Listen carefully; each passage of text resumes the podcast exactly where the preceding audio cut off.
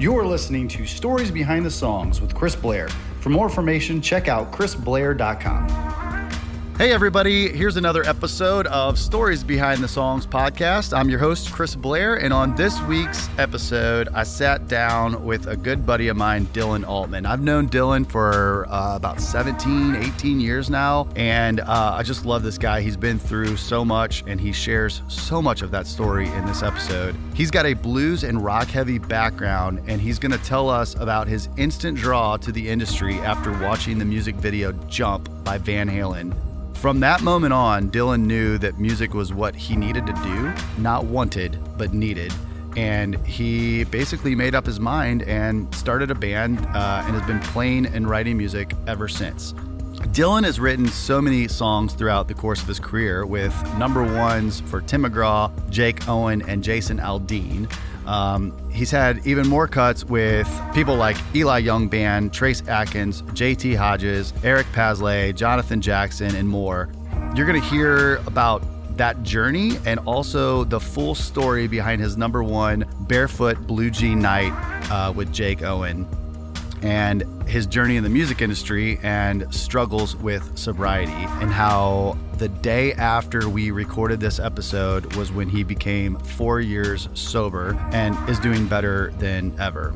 I really want to give him some big props for going deep in this. This is not what we expected to talk about on this episode, but as someone who lives and breathes the music life every day, you know, it's just a fact that in the industry that we're in, there are a lot of social events, there are a lot of things that we do, and alcohol is around all of it. Um, doesn't have to be a bad thing, but I've seen so many friends let it turn into being a bad thing. And Dylan goes deep into that journey and talks about the two most important days of his entire life. One was when his daughter was born, and the other was when he was arrested in an airport because he was blackout drunk, and that day changed his life. Um, so, even if you're not into music and you somehow found yourself listening to this podcast, uh, this is a story in itself just to go deep on. It's so great. Dylan, again, thank you so much for sharing this. I think it's going to hit a lot of people, and, um, and I loved it.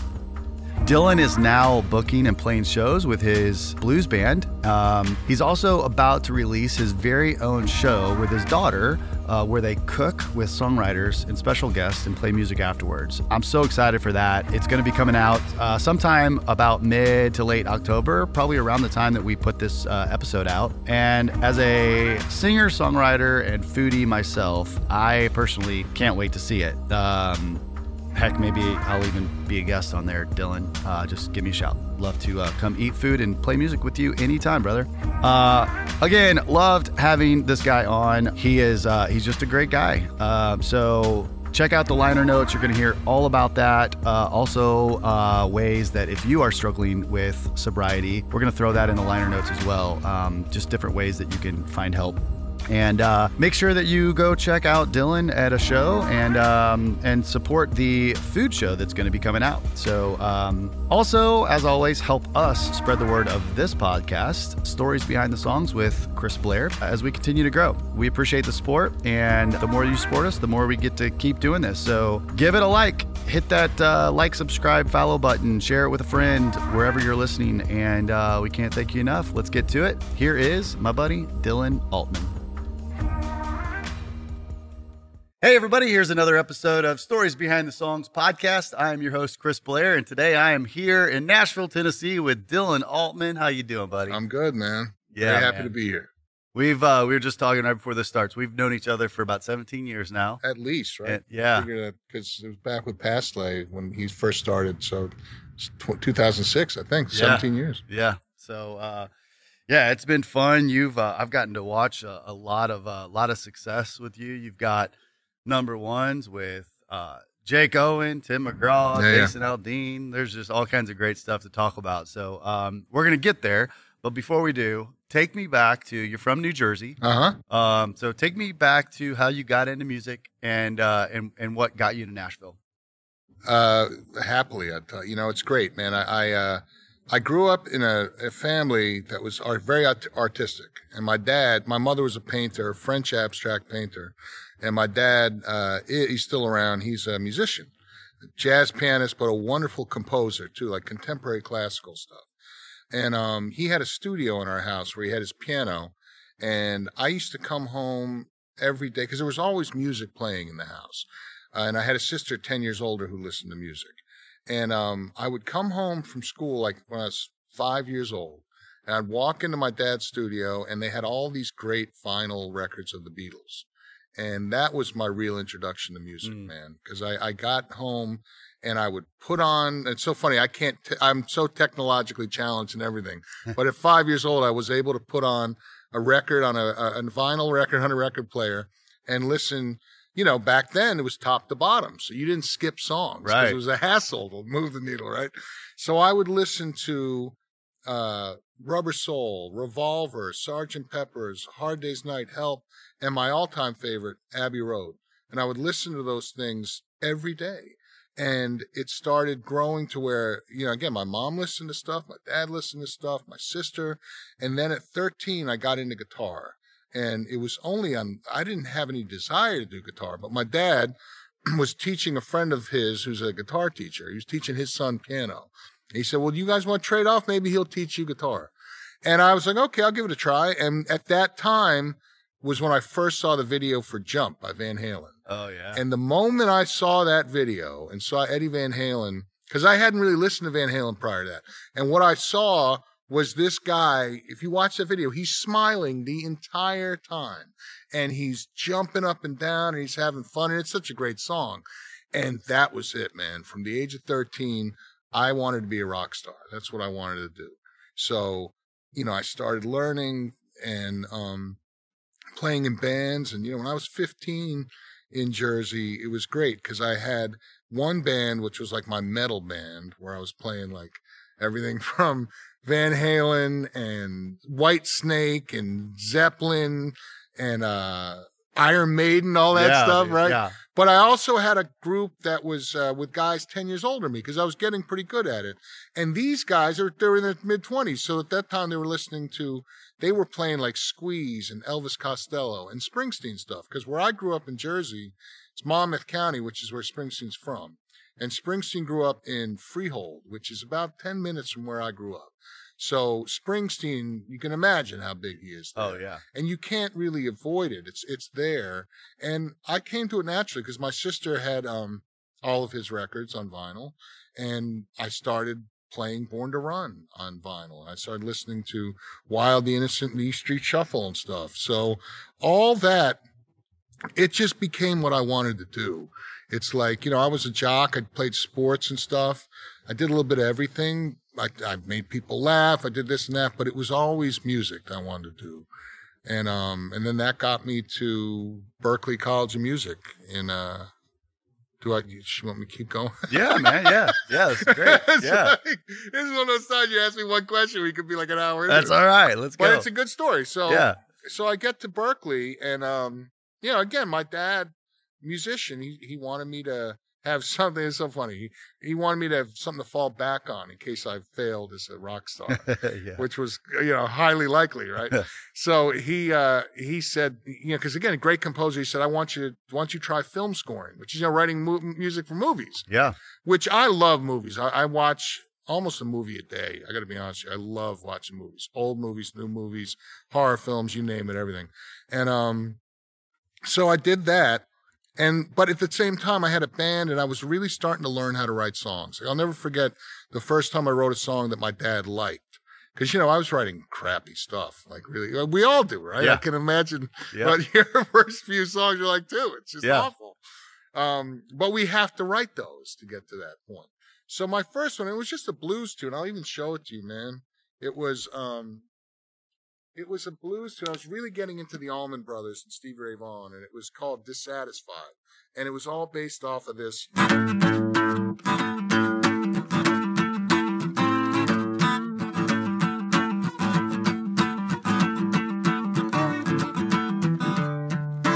easy, baby. It's like a blues tune, right? Yeah. And that was the song where the first time I saw anyone, but especially my dad, respond. Like my dad is like he'd be he'd tell his friends, "Hey, Dylan, come play that song, you know, Dissatisfied." Or he always butchered names and say Dissatisfaction or whatever the hell. He always Yeah. had a new name for it. But that inspired me to be like, okay, maybe I can do this. And um, because at that time, you know, Eddie Van Halen was a guitar player. I just wanted to be Eddie Van Halen. Yeah. And Eddie Van Halen, he wrote the music, but he wasn't writing the lyrics and everything, and he wasn't singing. But what happened is when I got to Berklee, my first day, man, I'll tell you, you know, I was from that small town in Jersey. So in, in my small town in New Jersey, I was like the Eddie Van Halen of the small town in New Jersey, which is not that great of a guitar player. You know what I mean? And you go to Berklee because Berklee College of Music is like one of the best music schools in the world. Like Yeah. people come from all over there.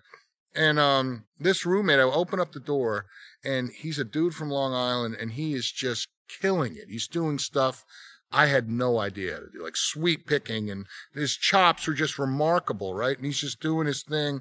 And I was like a deer in the headlights, and I was like, it's my first day, right? I'm like, what? the- Can I curse on this thing? Yeah. You can, yeah. You can always beat me out. It's like, what the fuck am I going to do, right?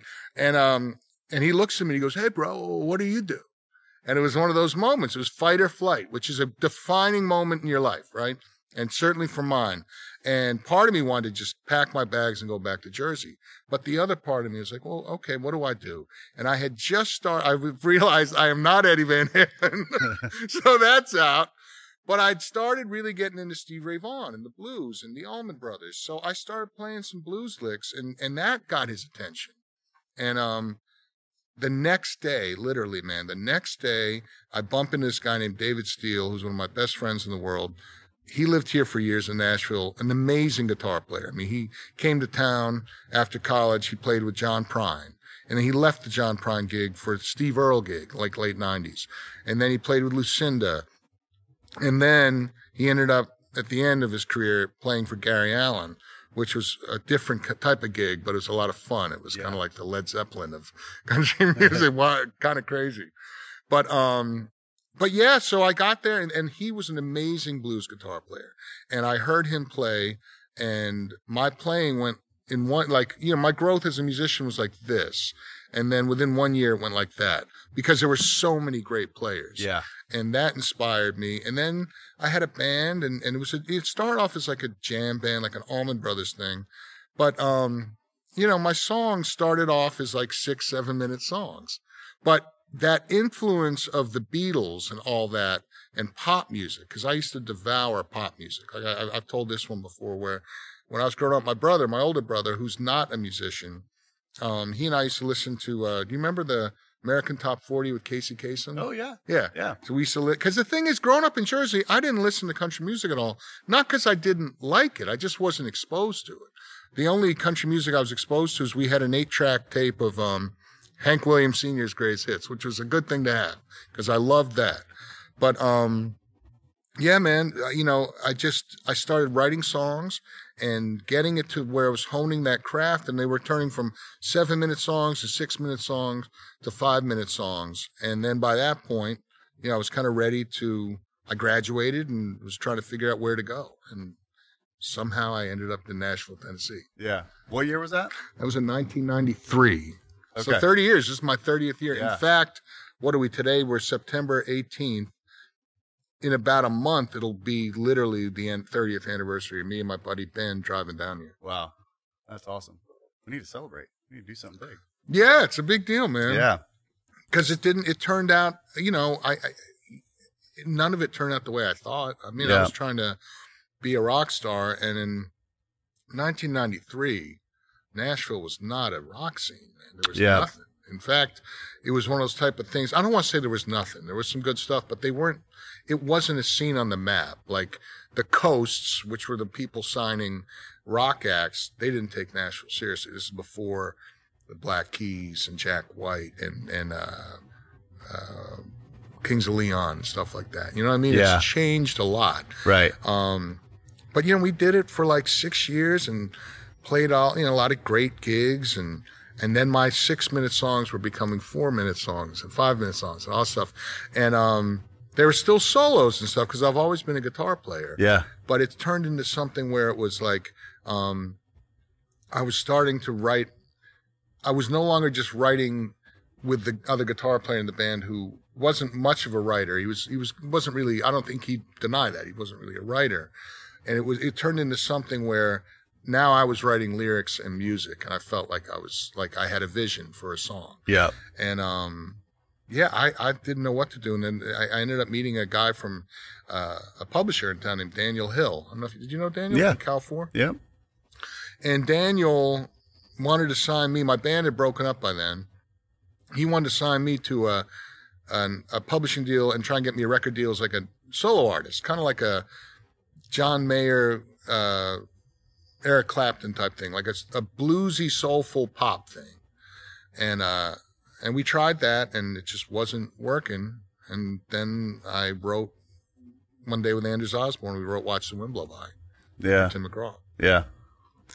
I mean, and you've let let's dive into that because you've had, you know, the the number ones that you've had are also with like mega Yeah, artists. some big artists. Yeah, so very lucky. uh, which very is fortunate. which is yeah, very fortunate. Yeah. Um, so you know, let's let's dive in and tell the story behind you know some of those, whether it's Tim or, or Yeah, Jason yeah. or Jake. I mean, they're all great songs, but like you know, especially um, you know, Barefoot is is just was a massive hit Yeah, man, for you and Jake. Huge. I mean, it's a life changing song for everyone involved. Myself, Eric, my, our friend Terry Sawchuk, as well as um, Jake. I mean, Jake has Yeah. told me himself how big, how much that changed his life. And I mean, he could almost argue it changed, helped change Joey Moi's life because Joey, you know, obviously had lots of success before that. But that was, I think, that was one of his first things in town that he did because he co-produced that Yeah. with Rodney Clawson, who's one of my best buddies. And um, that song, for that time, it was just remarkable, man, because um, when it when it hit, you know, we just did a, a little work tape of it. We didn't do a big demo of it. It was just Eric on one of those, then what do we call the Nashville tuning string, where it's just like the high strung thing, singing it, and Terry Sawchuk, our co-writer, great producer, builds tracks and stuff. And he came up with that loop, the chum, chum, which was kind of like a Jack and Diane type thing, right? Mhm. And um and he made that so all you hear in that demo is Eric doing that with that thing and singing the hell out of it. And then Joey and Rodney, what they did is they took that loop thing and they just put it on steroids. And I'm not saying that was the first song that had all that stuff, but that was that big song that really, I think at that time really helped change things for good or for bad, depending on how you look at it. For me, it was good. It was great because Yeah. it turned out, um, it, it became such a big song and it was just something that, you know, I, I thought they just did a great job on it. And it happened at the last second, man. It was the last song that they cut on that album. Yeah. And it was, and it's the title track. So Right, they had yeah. another title track. Yeah. And um, that story, I mean, I'll tell you that story before I even tell you about the story of writing it. I mean, that was amazing because um, I was at the end of my deal at the time. So I was, I needed a hit, man. I didn't know what I was going to do. And um, I get a phone call from Rodney Clawson that he says, Man, did you write that Barefoot Blue Jean Night song? And I was like, Yeah. And he goes, Man, we're cutting it on Jake. And I didn't even know it, right? And um, you know, everything that could have gone right on that thing went right. We got Mm. so lucky, man. I mean, there's, uh, you know, anyone who out there in TV land, podcast land, watching this needs to know that, like, that's a great song. Like, I, it, I, I think it's just one of those. It's it's one of those songs that's great in the sense that it's a it's a hooky song. You don't even if you don't like that song, it's gonna stick in your head. Like, Yeah. we did our job that day. We we we spoke about our own kind of it, it's authentic. It's like from our own kind of childhoods and stuff. That feeling of being young and and just in love with life and just enjoying stuff and all those woes in there are you know a product of me growing up in New Jersey where we woe everything. I always joke around like we woe Amazing Grace in church and stuff. and you know, all those Springsteen songs have woes all over them and Bon Jovi stuff. So we, you know, whoa, it's all over that song. Yeah. So, but that was that wasn't enough. It's like Natalie, Eric's wife, at the time she was Eric Paslay's wife was a our song plugger, and she pitched that on the Friday, the last Friday that Renee Bell was in that job. And Renee Bell, you know, historically famous uh, A&R person uh, at the at the label, It's her last day. And she didn't have to even probably because she could have canceled the Yeah. meeting, right? She takes it, takes the song, gives it to Jake. Jake listens to it all weekend long. And he told me himself that at the end of the weekend, he was breaking up with his girlfriend at the time. And his girlfriend literally is like leaving on Sunday. She's got all her, all her shit packed and she's leaving.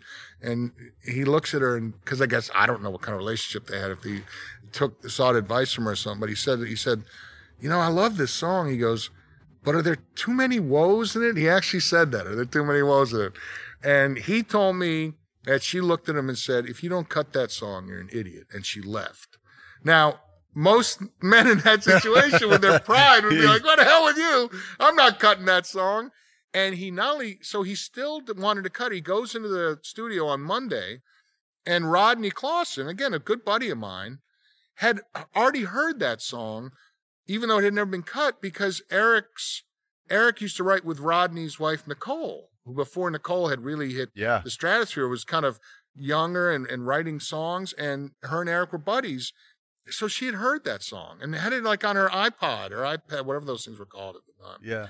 And Rodney knew it. So when he, when Jake played it for him on Monday morning, Rodney's like, Oh, I know that song. It's my buddy Dylan song. That's a hit song. And next thing you know, they cut it. And, um, the rest is is freaking history, man. I mean, that thing was. Uh, we wrote that four months beforehand. They cut it. Nine months later, it was a huge two week number one, and then um, we found out in 2020 that it was the most played song of the last decade on country radio, which is an incredibly humbling thing. I mean, Oh, think yeah. how many songs were out there and how many huge songs, and it's just so that song just really became uh, its own it's it's it's just huge. It's just Yeah. crazy. I, I sometimes can't believe it.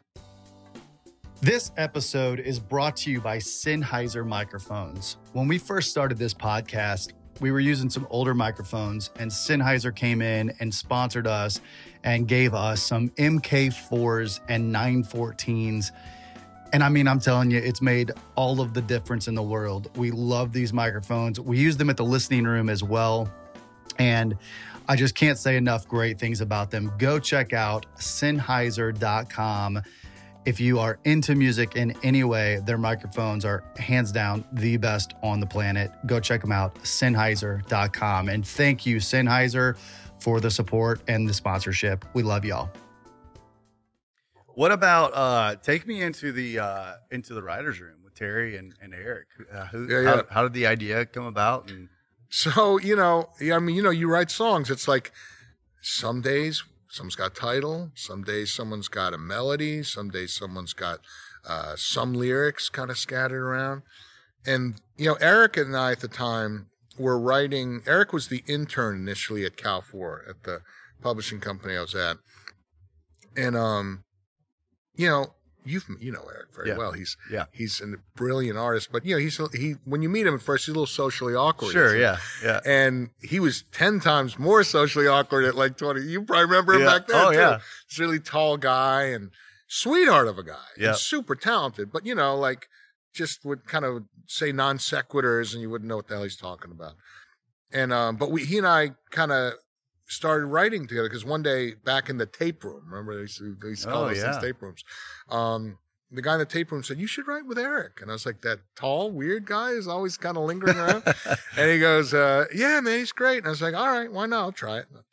And we got together and I was in from the downbeat. The moment I heard that kid sing and I heard him, um, write, saw him write and he had great ideas. And he, you know, Eric's such a great writer because he never settles. It's like, you know, mm-hmm. one thing that bothers me about writing writers, including my own writing at times, is that it's very easy to be lazy. Like say, oh, that's good. I like that. It feels good. No, it feels great, you know. And sometimes that works, but sometimes it doesn't. And when you have someone like Eric who doesn't mess around, like he's he's always searching for that next great line. Mm-hmm. I've seen it because he and I used to write every week for like three years. So I would watch him search for time. Well, I thought we had the line, and then he'd dig deeper, and there it was. It would be a better line. So um, we were writing with Terry that day, Sawchuk, and I just started telling this story. I don't even know what made me talk about it, but I was at a U2 concert in Philadelphia in 1988, man. I was 17 years old. Um, at the old JFK Stadium where they had Live Aid. Remember Live Aid? In the 80s, they had that big, huge thing. I don't. No. I guess, I guess I'm a lot older than you are. You're not that much older. I don't know. You know Live Aid. Live Aid was that thing they had. It was after the remember the USA for Africa thing with the they made raised money for the people starving in Africa. Yeah. So they had this huge concert in in Wembley Stadium and also in in Philadelphia at JFK. Okay. So U2 was playing there in 1988 in the Joshua Tree tour, the top of their, their the height of their powers, right? And I'm there. It's like a hundred thousand people there, and I'm on the the lawn, like 30 feet from the stage, and with my buddies, and it's a beautiful September night, like around this time of year. Yeah. And uh, they start playing. I gotta play the song because it only makes sense. So I'm there, and they start playing one of my favorite U2 songs called "Bad," and it goes, "If you twist and turn away," and I remember like, and I, you understand, I was stoned out of my mind. It was not, I was 17, I was in high school, and I turned around, and all you could see, man, for miles and miles, it seemed, were lighters. Everybody was holding up Yeah. lighters, and um, fast forward 22 years and I start telling that day I start telling that story to Eric and and Terry and Eric starts strumming those chords to Barefoot Blue Jean Night out of nowhere. You know, he starts smiling, starts strumming that thing, and we just spit that song out in like 90 minutes, man. And um it was so funny because you know, again, Eric's always looking for the right line, right? So it goes, Whoa, never gonna grow up, never gonna slow down. Whoa, and I said, we were shining like lighters in the dark in the middle of a rock show, which is, if I may toot my own horn, and that was one of the best lines of that. That's the best line of that song. It's definitely one of the best lines I've ever written. And, uh, and Eric didn't like the line. He liked the image of the line, but it didn't rhyme. Like it should be, whoa, never gonna grow up, never gonna slow down. He thought it should be shining like something in a small town, right? And I was like, dude, because he didn't know the image. He wasn't a guy in my age. He didn't know, he wasn't used to doing that. And luckily, Terry was my age. And Terry was like, no, man, he's right. Dylan's right. You got to have the lighters and stuff. So we put that in. And sure enough, six months later, we're at uh, Jake Owen's concert at the Bridgestone with Keith Urban. And we're buying a t shirt for my daughter. And it says Barefoot Blue Jean Night on it. And She's like, he's like, oh, that's awesome. We hold it up. And I turned it around and it says, shining like lighters in the dark. In the middle of the rock show. I said, what do you think about that, motherfucker? And uh, yeah, and so it's like it was just one of those moments, man. That day, that day just flowed. We wrote it in ninety minutes, and Mm. um, you know, another thing about this town, man, and you know this too. It's like that song was passed on, put on hold, and passed on by both Luke and Dierks, as far as I know, and. That doesn't mean those guys were wrong. I mean, as you know, it's like yeah. their albums might have been looking for something that wasn't that. And it's easy now to be an armchair quarterback and say, well, how could they pass on that song? But as you know, it's like everybody, all these artists are just either writing hit songs all the time or being flooded with songs that sound like hits. So what they have to do is find the one that fits in their thing. And luckily, Jake heard it at the time that he did, and it was just undeniable for him. And it, it changed his life and all of ours. Yeah. Well, you want to play part of it? I would love to. And I'll say this too: they changed a couple lines in there, and you know, sometimes in this town, man, I think more so now than than in the past. You know, an artist will change some lines and suddenly want credit for the song, Right. Or co-writing credit. None of that. They didn't do any of that. They changed it, and you know, they made better changes. But uh, yeah, so it just starts off with a.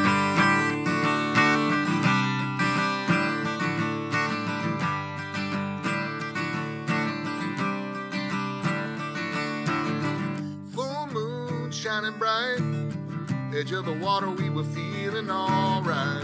Back down a country road, the girls are always hot and the beer is ice cold. Yeah. Cadillac, horns in the hood.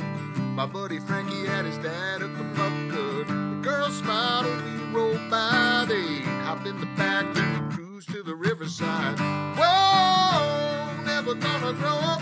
Whoa, never gonna slow down. We were shining like lighters in the dark in the middle of a rock show. Whoa, we were doing it right. Whoa, yeah, coming alive in the southern summer, barefoot night. Ooh. Yeah, man. Love it. That's it, man.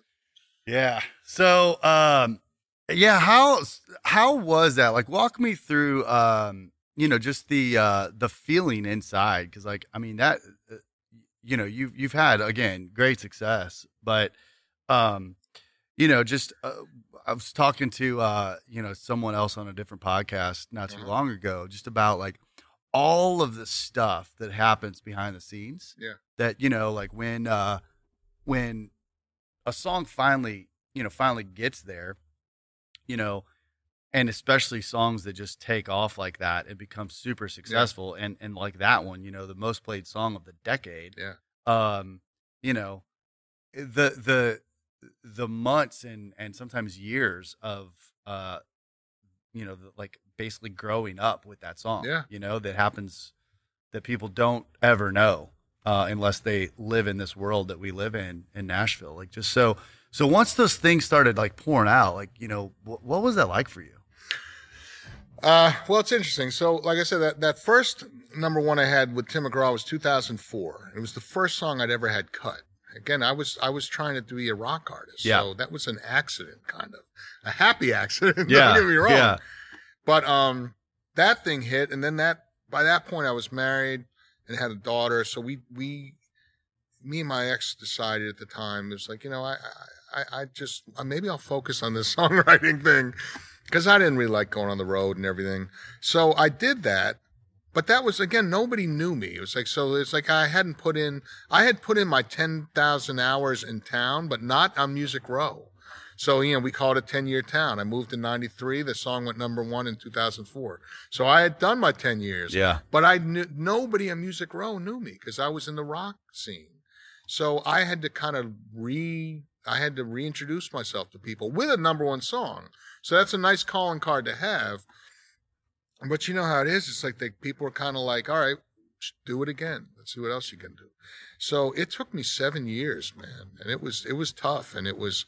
Um, I went through a divorce at the time, which was really tough, and um, it was a struggle. And then we wrote that song, and within a three year span, I had like bam, bam, bam. I had that, and the next year, literally, that went number one, Labor Day of 2011, and then 2012 around Labor Day, "Take a Little Ride" by Aldean went number one. So what happened? And then I had Chase Bryant's debut single, which was a top ten Yeah. all within like a, a, you know a three year span.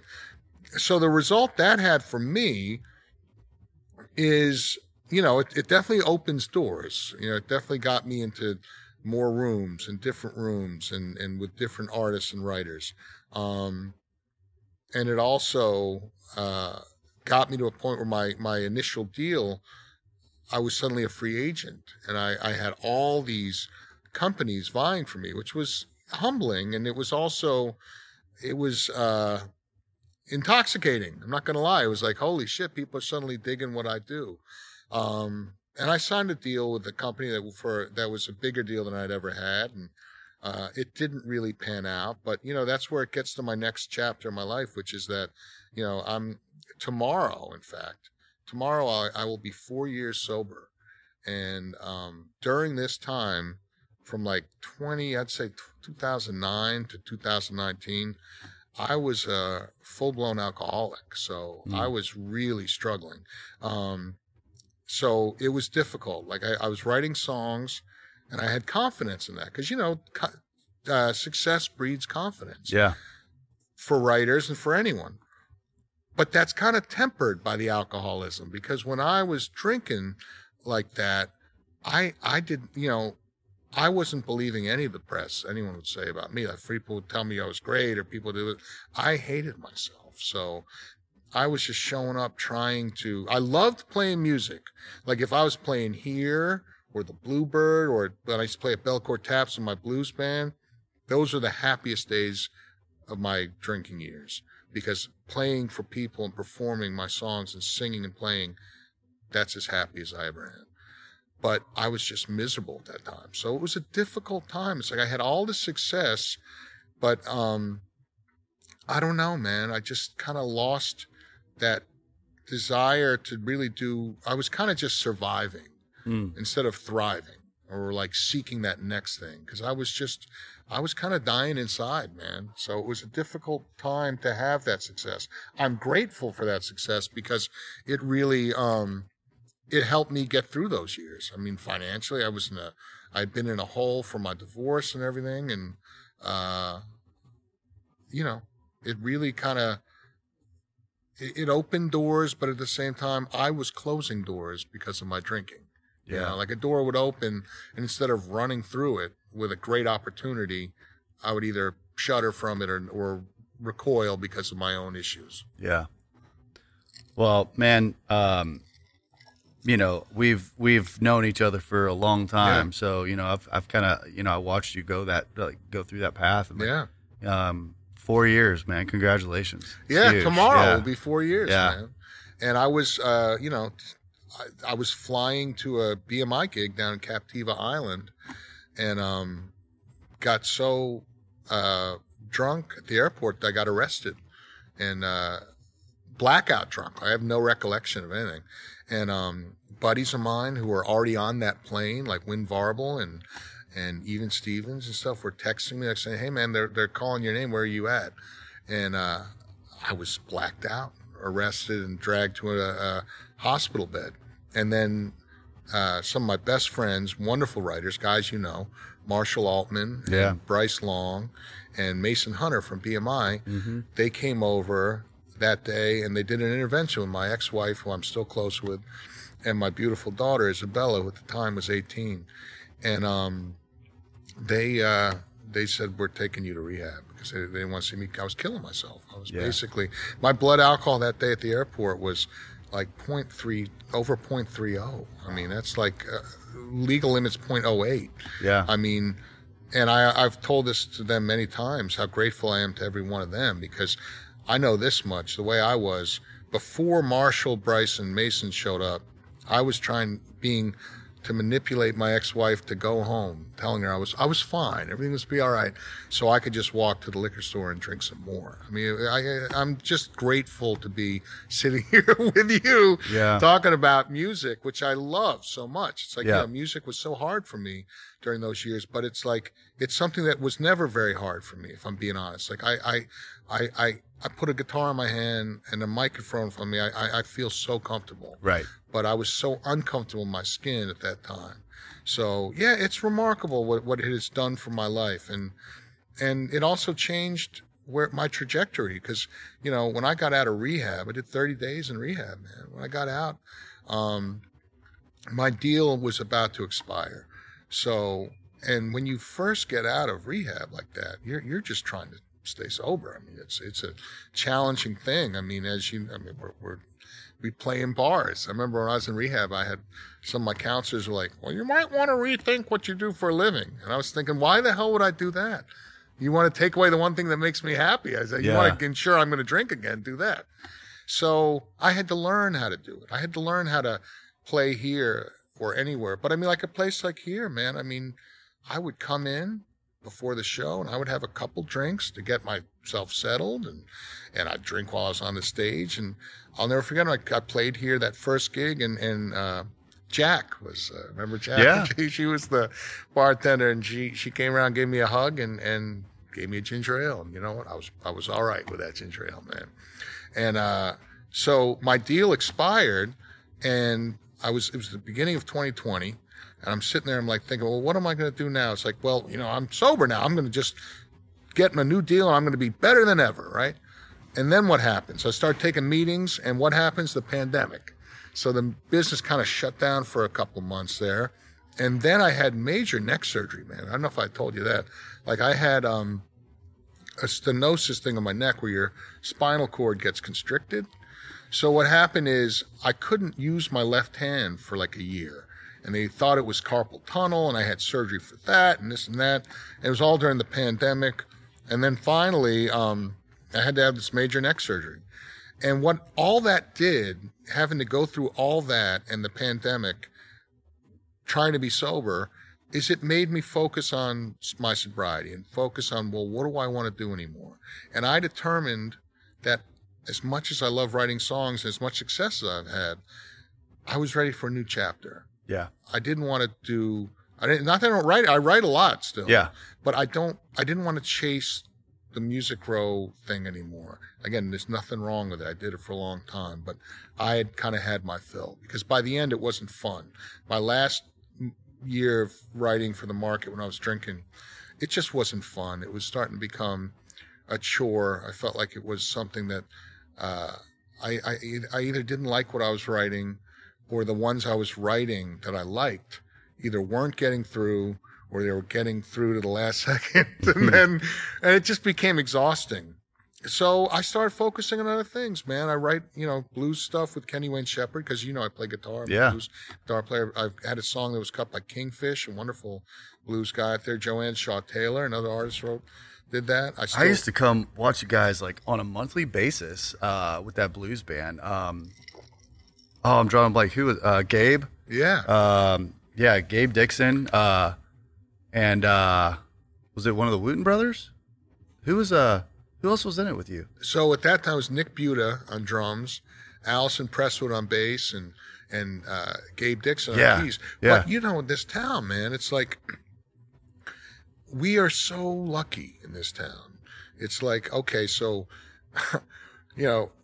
Just for let's just say you, okay. So Chris Blair, you're a writer, so you can write with all these great writers, or you can open up a club where people from all over the country and the world can come and every night you can have top notch and it- there's not better writers in the world than there are in Nashville. Yeah, Well, it's the same thing with musicians. So when I would book gigs for my blues band, those are my core group. Gabe Dixon, who I, I've known for 30 years, one of my best friends, great writer, great pop guy. And I used to tell people, man, he's one of the best keyboard players in the world. And they'd say, this guy is playing in this little club with you. Well, now he's playing with Tedeschi Trucks Band yeah, one of the best bands in the world. So yeah, I would still say he's one of the best guys Yeah. in the world. And um, all of those musicians are badasses. And and I knew it was great when one day early on in my Belcourt Taps gigs, I called four of my drummers. None of them could do it. And one of them gave me the number of this guy named Jack Bruno. Good guy, great guy, Jack, great musician. Jack came and did the gig, was amazing. Well, Jack played 22 years with Joe Cocker. So we live in a town where the fifth call drummer yeah. for a schmuck running a blues band is the guy who played with Joe Cocker, among other people, you know? So um I kind of just started focusing on stuff I loved. I sold some catalog, which helped me uh again recover. I mean Yeah. that's the thing about staying sober. I mean, I have I I'm in recovery, which means I know I can't drink anymore. And I'm okay with that. I've come to acceptance with that.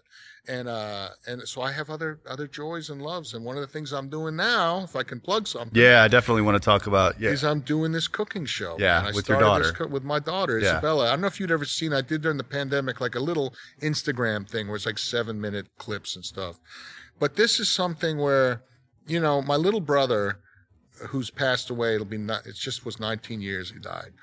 We were so close. He was one of my best friends. He was my best friend essentially. Um, he died of complications from type 1 diabetes and uh, he was a wonderful chef. So I learned to cook kind of from him, and then from him I started watching. Was, like, we just had our daughter at the time, so it was the early days of Food Network. So I was watching Food Network all the time, and um, so I always wanted to do something where I did that, had cooking on a show, had music on a show, and then had humor. Because I don't know if you knew this about me, but I used to dabble in not only stand up comedy, but uh, Marshall will kill me for saying this because he says I should never let this out in public. But I used to be a clown. I used to work as a professional clown. I did not know that about you. yeah, I was a clown Oh my gosh, named Lenny it. the Hobo. Back in Winnie uh, the Hobo. the hobo back in uh, Six Flags Great Adventure, New Jersey. Yeah. Two summers. I was a great clown. I was a serious method clown. I never broke uh, broke character. That's awesome, man. We got to dig up some uh, some old pictures of that. Oh yeah, I sure. can show you one for Yeah. sure. It's in my phone. But uh but yeah, man, so I just want to do something that makes me happy. And Yeah. What makes me happy is playing shows. Like, you know, I love playing here. I love playing around town. I do festivals out of town.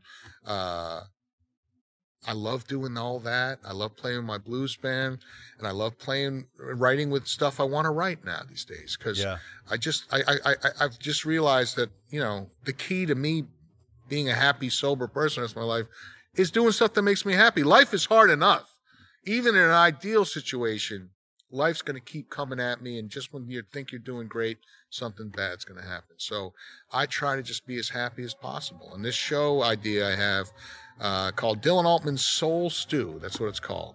Um, we're just doing it. We're shooting it in my my house, in my kitchen, in my living room, and and I cook. And then, like for example, Gabe Dixon was my first guest, and I cook, and he I try to cater the dish to the person, the artist I have. And um, Gabe's a vegetarian, and I'm from Jersey. I'm a big Italian uh, cuisine guy, so I made an eggplant rollatini, which is like eggplant parmesan, but you load it up with ricotta cheese and stuff, and roll it up, put sauce on it, bake it in the oven. It's amazing. So I cook. We splice in some humor in there. He and I have a conversation about food and music. And then right there in my living room, he sings a song on his piano, on my piano, and then he and I play a song together. And you know, that's the type of show I would want to watch. So I'm just trying to do something that hopefully works out. And again, it gets me to work with my my daughter, who I just adore. She's my only Yeah. child, and she's a great kid and very, super talented.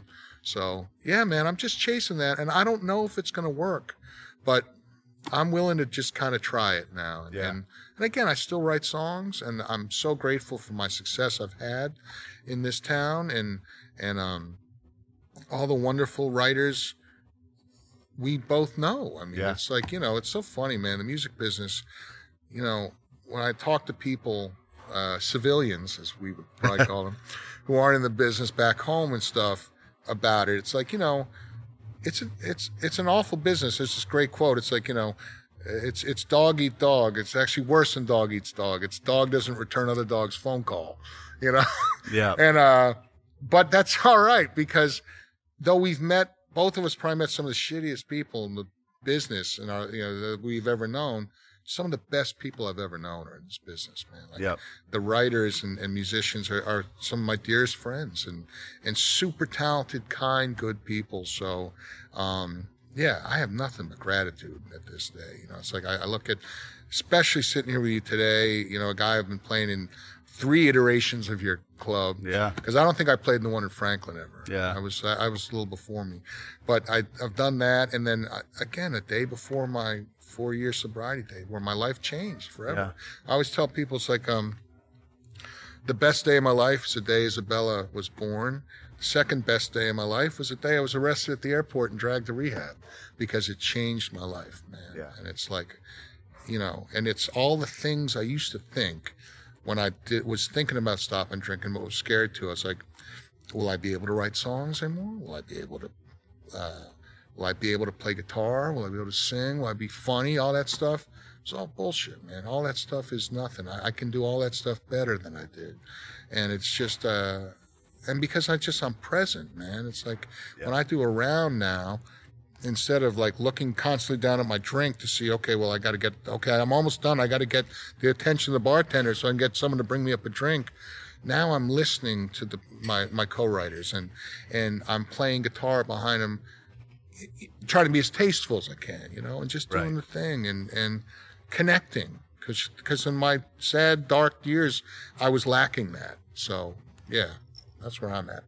man i'm just i'm so proud of you it's been uh it's been a blast um sitting down with you today and Thanks, uh and being a small part of your story Yeah, yeah. man. so when uh with the cooking show like when can people start to to well, check that we, out we were hoping to target. Uh, we're going to do a YouTube channel, though. I'm going to do other things to try and get more viewership and and maybe a sponsor, to, or maybe even take it to another, get someone behind it. yep But we're shooting for an, a YouTube launch either in probably be mid to late October Okay. because I've already got four shows shot. Um, we just got to edit them together, and then we'll start posting them. But I'll be as we get close, I, I'll start flooding stuff with Yeah. that, so people will know. Well, and by the time this episode comes out that everybody's listening to, it's probably going to be around that time too. Yeah. So you just text me and we'll put all the information in the I liner notes, man. will, and we'll. Uh, and we'll push it so everybody can uh, can check that out. It's uh, I love to eat and I love music, so I can't wait to. Uh, Yeah, yeah, man. You- and I and I love to cook, so uh well, um, there'll be some good recipes in for you. good deal. Again, I'm not. I always. I, I'm not a chef. I don't pretend to be a chef, but I love to cook, and I'm pretty good at it. And I have real reverence for it. It's like you know, just like I have. You know, I I have nothing but respect for the people who are my guests. Yeah, It's like I love music, I love people, I love food, I love laughter, and I'm just trying to combine it all in one thing. And who knows, man? Maybe five years we'll be talking about this, and I'll be doing a a, a live version of my show on your stage here. Yeah, you know, man. which would be incredible because it's taken off so Yeah. much. And maybe not, but either way, I know this much.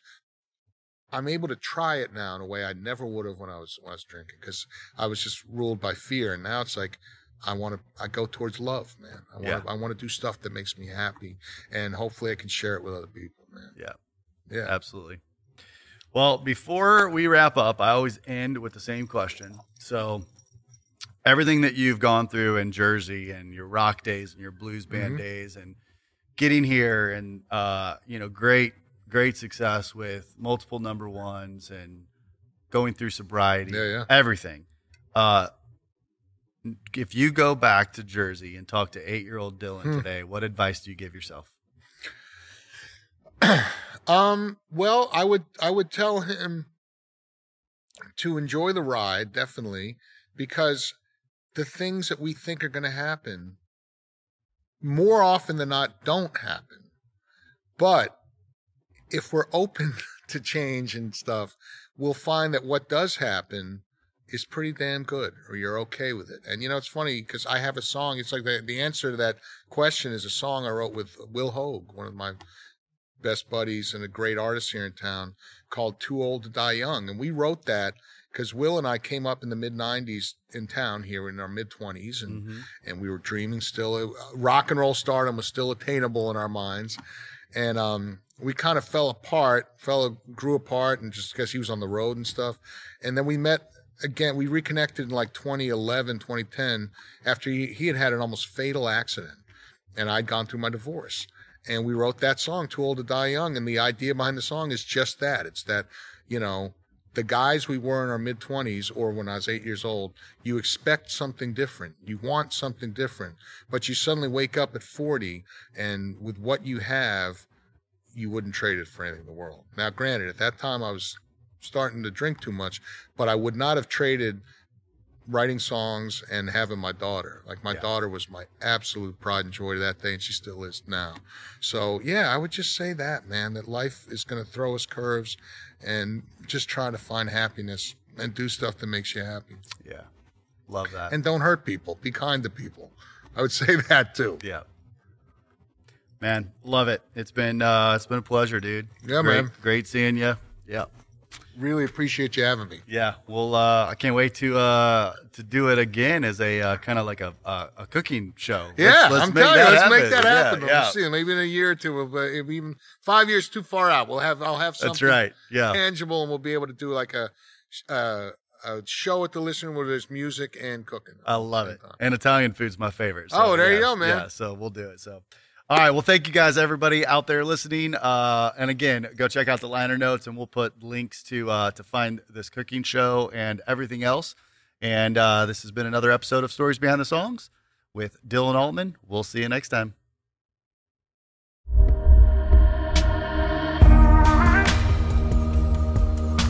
This has been an episode of Stories Behind the Songs with Chris Blair.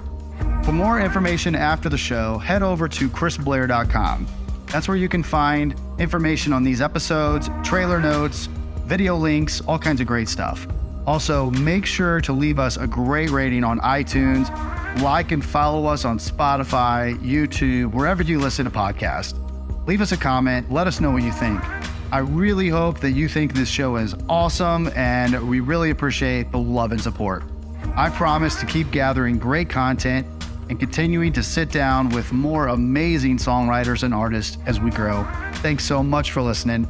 Thanks for the support. We'll see you next time.